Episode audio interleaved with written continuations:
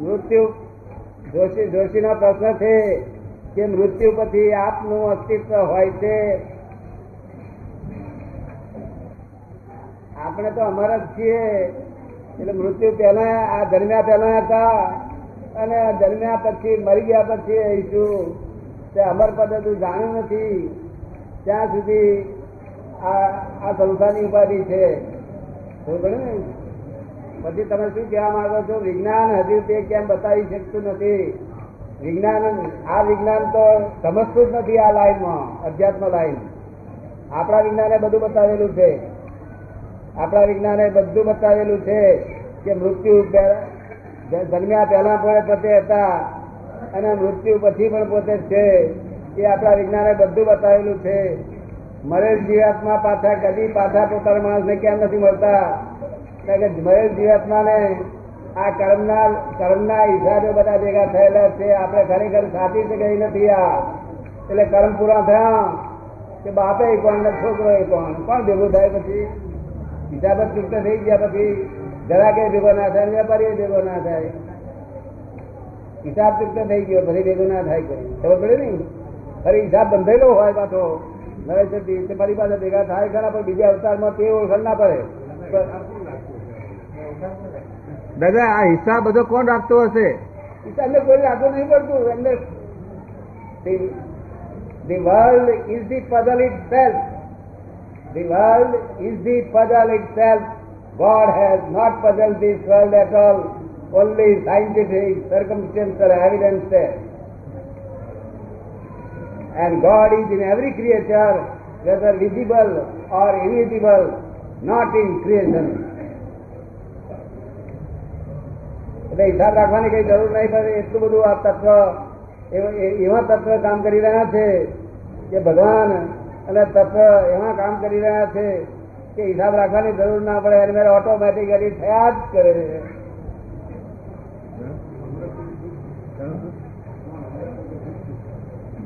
આત્માના અમરત્વની પ્રૂફ શું છે?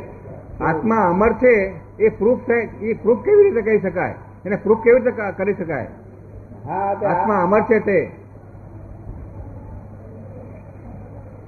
આ બધી તકલાદી વસ્તુઓને તકલાદી જે કે છે એ એ પરમાનન્ટ વસ્તુ હોય પોતે પરમાનન્ટ હોય તો બીજી વસ્તુને તકલાદી કે શું કે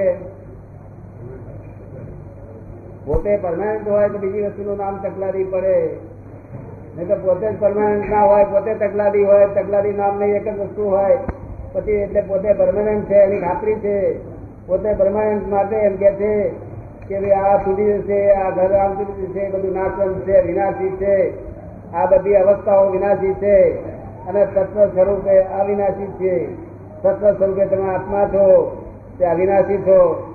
અને આ શું નામ છે આપનું આરા ધોજી તરીકે, એ નામરૂપ છે, એ વિનાશી છે. સંસાર વિનાશી છે.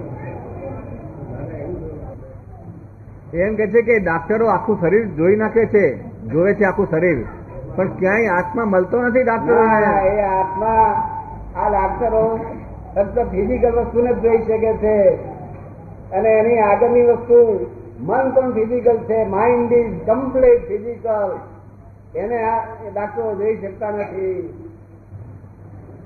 આ અમુક જ ફિઝિકલ જોઈ શકે છે માઇન્ડ પણ ફિઝિકલ છે, તેને પણ જોઈ શકતા નથી. એથી સૂક્ષ્મ આત્મા છે કેમ કરીને જોઈ શકે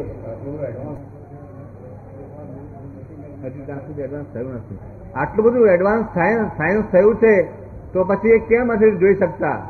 કોણ જોઈ સાયન્સ આટલું એડવાન્સ થયું છે. આ સાયન્સ તો અધ્યાત્મ જાણતું જ નથી વિચાર્યું.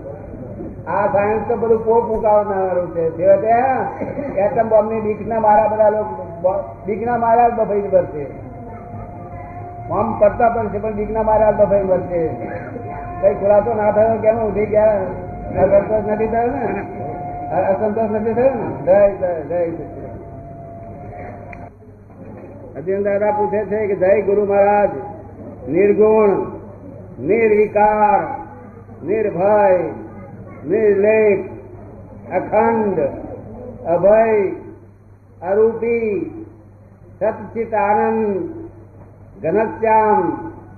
સર્વ, સર્વમાં વ્યાપક એવા કરુણા ભગવાન, સાગર ભગવાન દાદા માટે.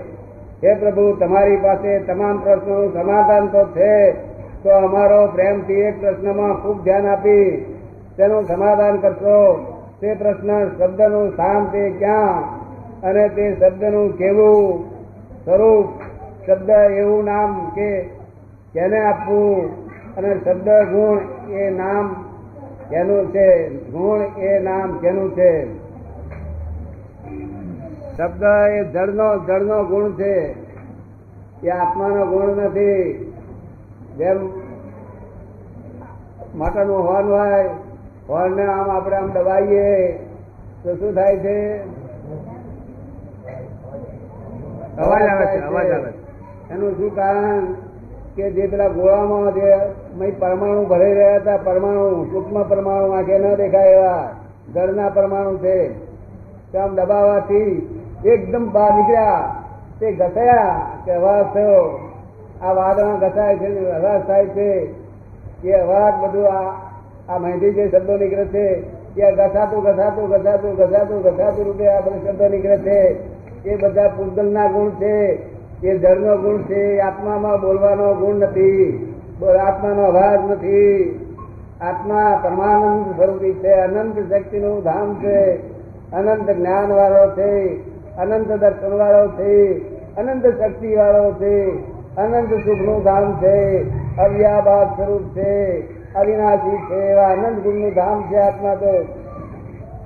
શબ્દ શબ્દ એ શબ્દ એ છે તે જળનો ગુણ છે. શબ્દ એ જો જડ હોય, તો આ બધી વસ્તુ જડ છે બોલવી જોઈએ ને એની મેળે.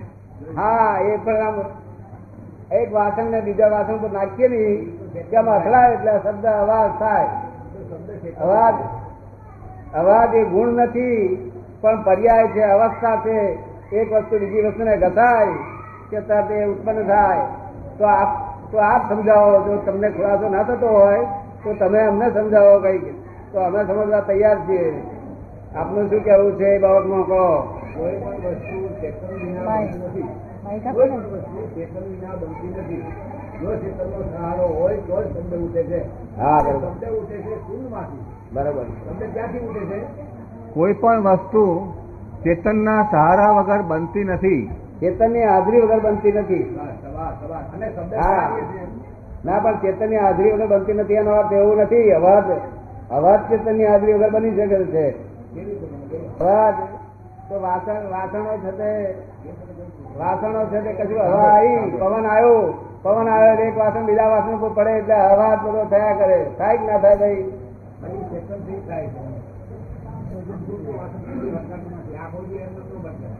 હા, આપને જે કહેવું હોય તે કહો. અમને સમજણ પાડશો તો અમે અમે જાણવા તૈયાર છીએ. અમે તો, અમે જાણવા માટે આવ્યા છીએ અને જણાવવા માટે આવ્યા છીએ. અમને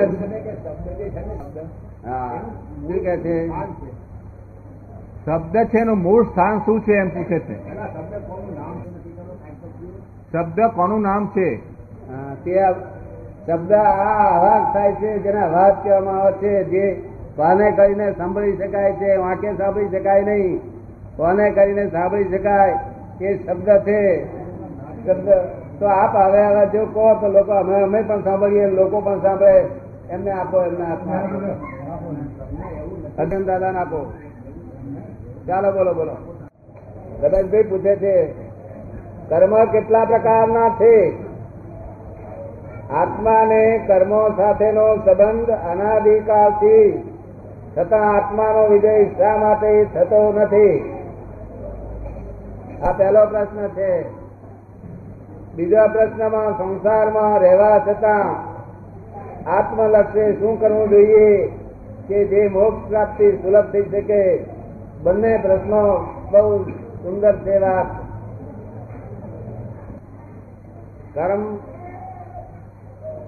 તો આઠ પ્રકારના કર્મો છે આમ અનંત પ્રકારના કર્મો છે તેમાંથી મોટા મોટા એને જથ્થાબંધ કરીએ તો આઠ પ્રકારનો તેમાં આ મોહ મોહ મોહ કર્મ બહુ નડે છે મોહ કર્મ અનાદિકાળથી આ મોહનીય કર્મનો એ છે રમેશ આપ આપ કોણ છો? રમેશભાઈ છો?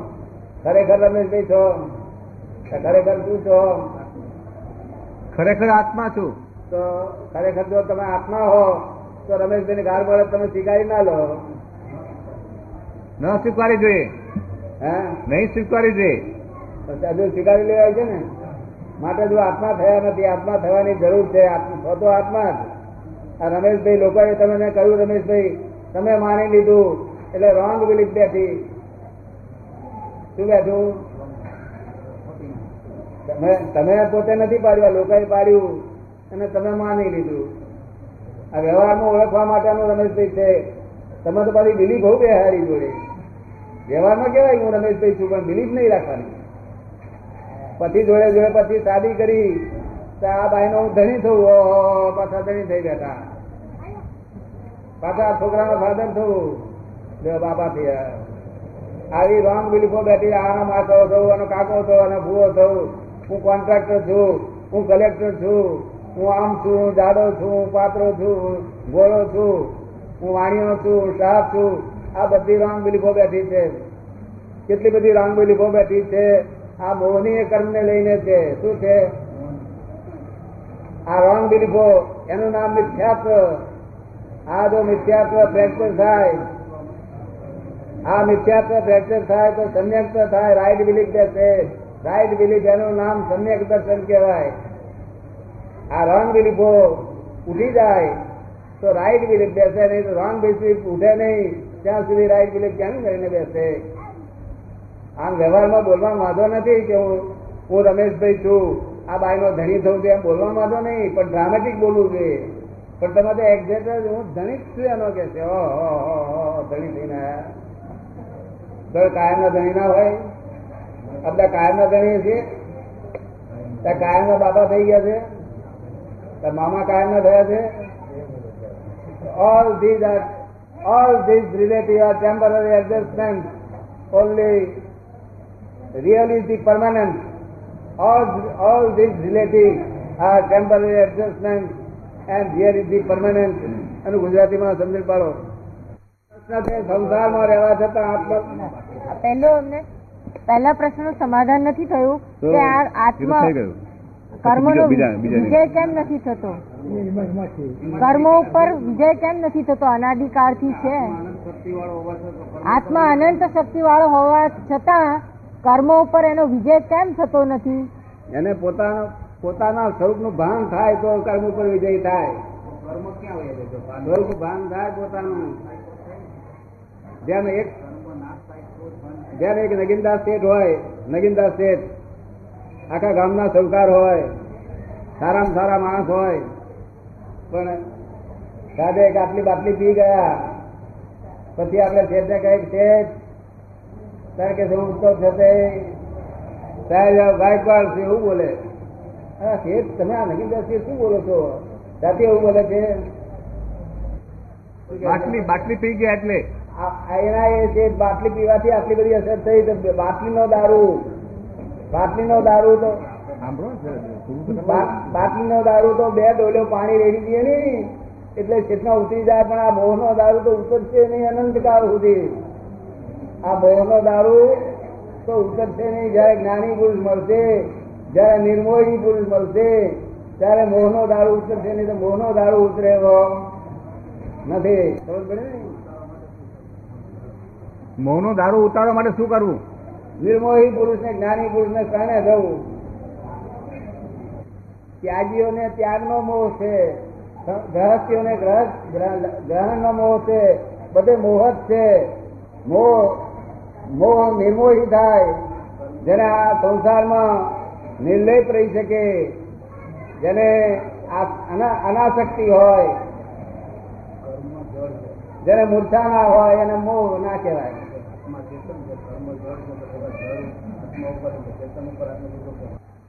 કર્મ જળ છે અને આત્મા ચેતન છે. હા કર્મ જળ છે અને છતાં જળ આત્મા ઉપર આટલો બધો પ્રભાવ કેમ કરે છે?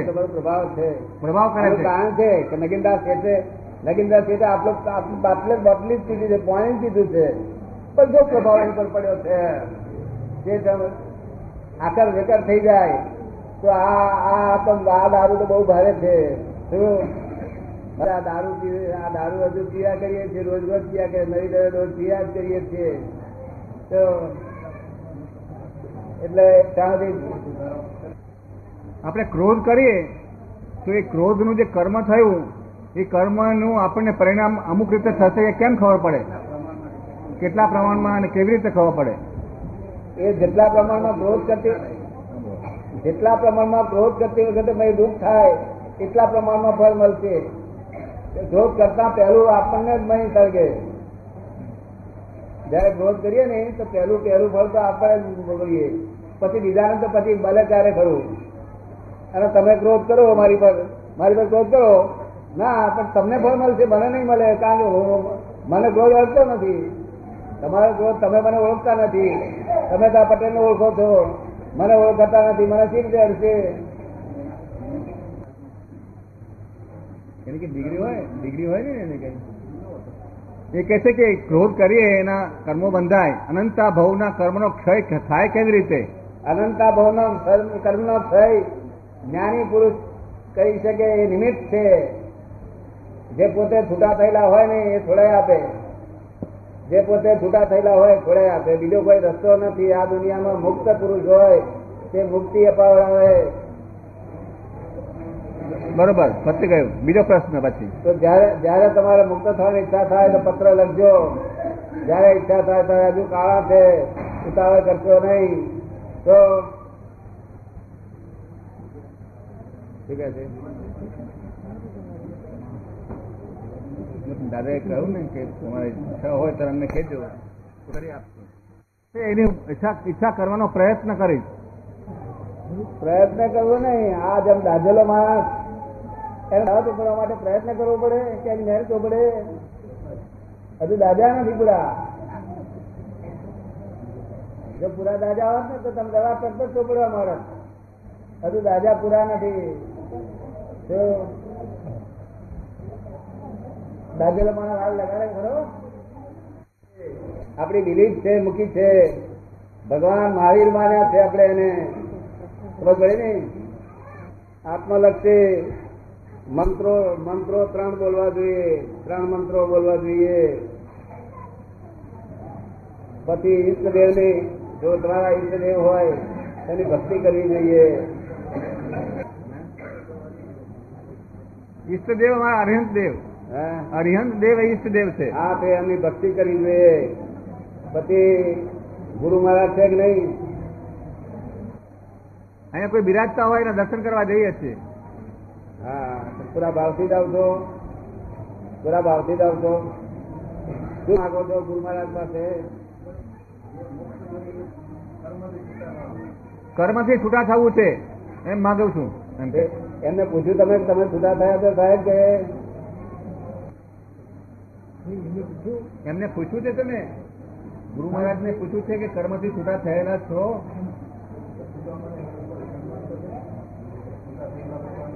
કર્મથી છૂટા થયા એટલે કર્મથી છૂટા થયેલા હોય તો મોક્ષ પ્રતિ મોક્ષ ગતિ પ્રાપ્ત થઈ હોય. અહીંયા હોય કેવી રીતે? થોડા ઘણા કઈ કર્મથી છૂટા થયા છો કઈ રૌદ્રદાન આપેદાન ગયું છે તમારું? એ આપણે પૂછીએ તો કોઈ કે નહીં આપણને સાચું. ના કહી દે તરત જ કહી દે. દરેક દરેક મહારાજ કહી દે મને મારા મહારાજ બધા મળે છે મહારાજ હું પૂછું છું કે મહારાજ રૌદ્રદાન ત્યાં ગયું છે ત્યાં કે ના? નથી ગયું સાહેબ નથી ગયું સાહેબ નથી તરત જ કહી દે છે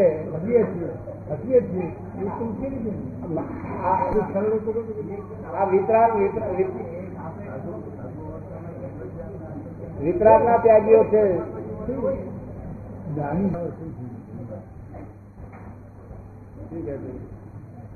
સાધુ થયા હોય તો પણ રુદ્રદાન ને ધ્યાન ઘણી વખત હોય છે. તો પછી રૌદ્ર ધ્યાન આપે ધ્યાન થાય ત્યાં સુધી આપણે ખાઈએ જઈએ તો આપણે એમનો ઘેરો નકામો જાય ને આપણે ઘેરો નકામો જાય રૌદ્ર ધ્યાન આપણે ધ્યાન મુસલમાનોને થાય છે, અંગ્રેજોને થાય છે, તો બધા એમને થાય છે જૈનમાં તો ફેર શું રહ્યો? જૈન કેવો હોવો જોઈએ? જૈન પચીસ પચીસ મિલના એરિયામાં સુગંધી ફેલાવી જોઈએ, એનું નામ જૈન કહેવાય. પચીસ મૈલ સુધી શેઠનું નામ ગવાતું હોય કે ફલાણા શેઠ ફલાણા શેઠ ફલાણા શેઠ. એ સુગંધી કેટલા શેઠની આવે છે. કેટલા શેઠિયાની અહીંયા આવે છે આ ગામમાં સુગંધી? વિરાણી. શેઠ છે એની સુગંધ સારી છે. વિરાણી શેઠ છે પચીસ પચીસ ભાઈ સુધી આજુબાજુ પ્રખ્યાત છે. હા તો એનું નામ શેઠ કહેવાય. જેને ભગવાને શ્રેષ્ઠી નામ પાડ્યું હતું શ્રેષ્ઠી. એ જૈન છે તમે કહ્યું કે જૈન છે? બહુ સારું કહેવાય. તો જૈનો તો એવું હોવું જોઈએ કે સુગંધી આવે મનુષ્યની. ભગવાન મહાવીરના શિષ્યો સુગંધી વાળા હોય, દુર્ગંધ ના હોય.